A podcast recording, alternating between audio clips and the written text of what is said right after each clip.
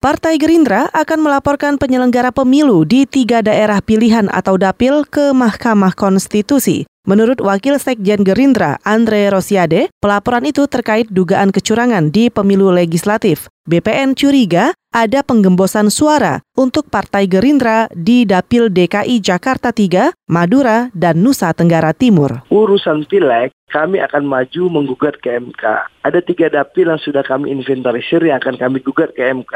Tapi mungkin bisa bertambah dengan dapil-dapil lain. Tapi yang sudah clear yang akan digugat itu udah pasti itu dapil DKI 3. Lalu dapil Madura sama dapil NTT. Tiga itu akan kami gugat di MK. Termasuk dapil-dapil uh, lain yang sedang kami inventarisir. Wakil Sekjen Gerindra Andre Rosiade menyatakan akan melakukan langkah konstitusional untuk menolak rekapitulasi penghitungan suara yang diduga curang.